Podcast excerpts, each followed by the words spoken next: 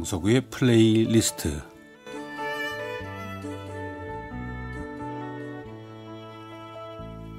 제가 살아가면서 느낀 어떤 생각이나 어떤 감정 혹은 오래전의 추억과 아름다운 음악을 엮어 보내드리는 시간이죠. 강서구의 플레이리스트.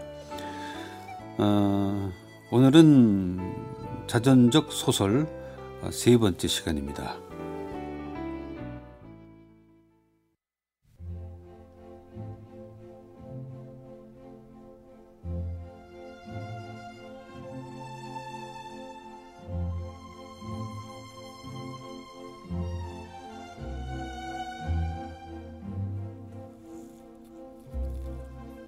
그 사이 나는 군에 입대를 했고 마지막 휴가를 나왔을 때 가을 학기 복학 문제도 알아볼 겸 오랜만에 대학 캠퍼스가 보고 싶기도 하고 학교로 갔다.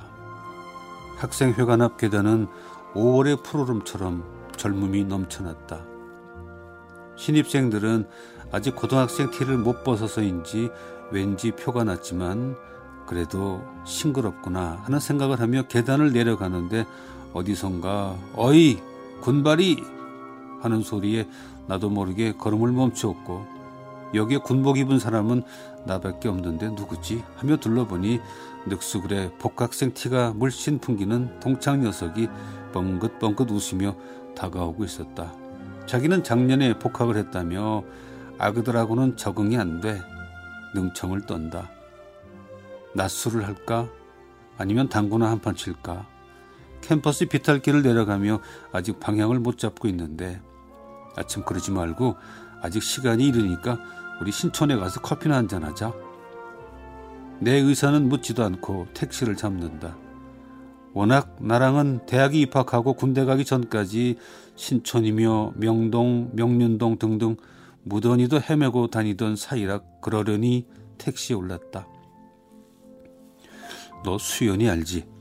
우리 동창 왜 키 좀 아담하고 택시가 출발하고 얼마 되지 않아 신호등에 멈춘 택시 창밖으로 그 사이 변해버린 도시를 넉넉히 보고 있던 나는 순간 머릿속에 강력한 회오리가 일며 뇌의 모든 기능이 마비되는 것 같았다. 마음속 저 깊은 곳에 숨겨두었던 그 이름을 아무 준비도 없이 듣게 되다니.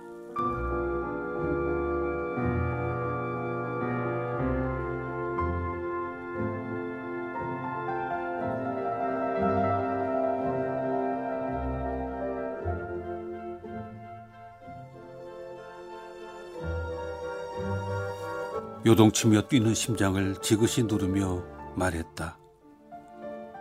잘 알지, 민수연. 이 안에 있으니까. 그러나 그것은 생각뿐 정작 입 밖으로 나간 말은 누구? 아, 아, 아, 얼굴 하얀네 태연하게 얘기하려 했으나 목소리는 내가 들어도 흔들리고 있었고 자칭 연애 도사인 그 녀석은 내 눈을 말끔히 들여다보고는 고개를 두어 번 끄덕이더니 아무 일 아니라는 듯 말을 이어갔다. 아, 작년 가을쯤인가?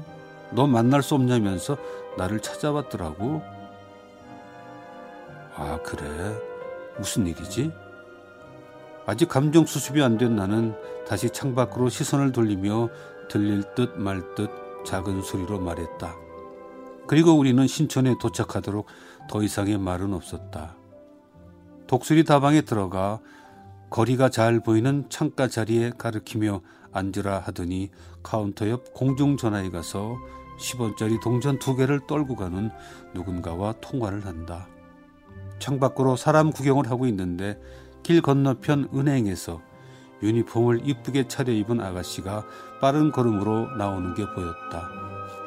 전화 끊는 소리를 등 뒤로 느끼며 건널목에 서 있는 아가씨를 가만히 보니 그녀였다.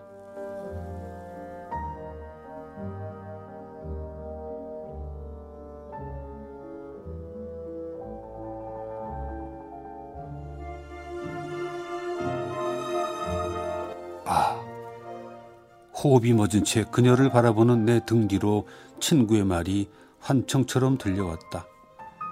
아, 저 건너편 은행에 근무하잖아. 차나 한잔하고 가자. 그날 우리는 무슨 얘기를 나누었을까?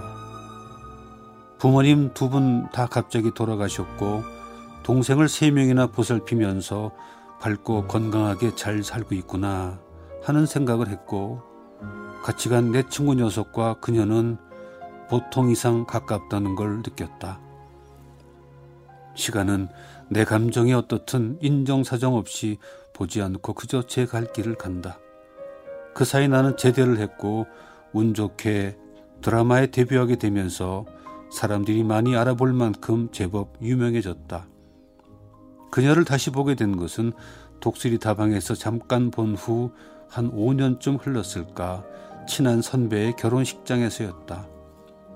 식장 안이 아닌 발코니로 나가는 길목에 서 있는 그녀를 보게 됐다. 이제 나는 마음에 아린 것도 없었고 그래서 부드러운 얼굴로 안부를 물을 수 있었다. 그러나 그녀에게는 알 수 없는 피곤이 무겁게 스며 있었고 눈동자가 많이 흔들리며 불안해하며 나를 피했기 때문에 긴 이야기는 나눌 수 없었고 돌아오는 길에 우리 둘을 쳐다보는 많은 사람의 시선 때문일지도 모른다는 생각을 했다. 며칠이 지나고 나이 꽉 찬 신랑인 선배에게 전화가 왔다. 신혼여행 잘 다녀왔다고 식장을 빛내줘서 고맙다 하며 나이 꽉 찬 신부를 바꿔주었다. 아, 축하합니다. 다시 한번 인사를 건넸다. 수화기 속의 신부는 고맙다며 저기 말이에요. 머뭇거리며 말을 이어간다. 저기 수연이는 어떻게 알아요? 아, 예. 오래전부터 그, 그냥 아는 사이인데요. 그 나이 꽉 찬 선배가 잘 다니던 단골 술집에 마담과 결혼한다는 얘기를 들어 알고 있는 나는 눈치 빠르게 학교 동창이라고 얘기하면 안 되는 일이 있음을 직감을 했다.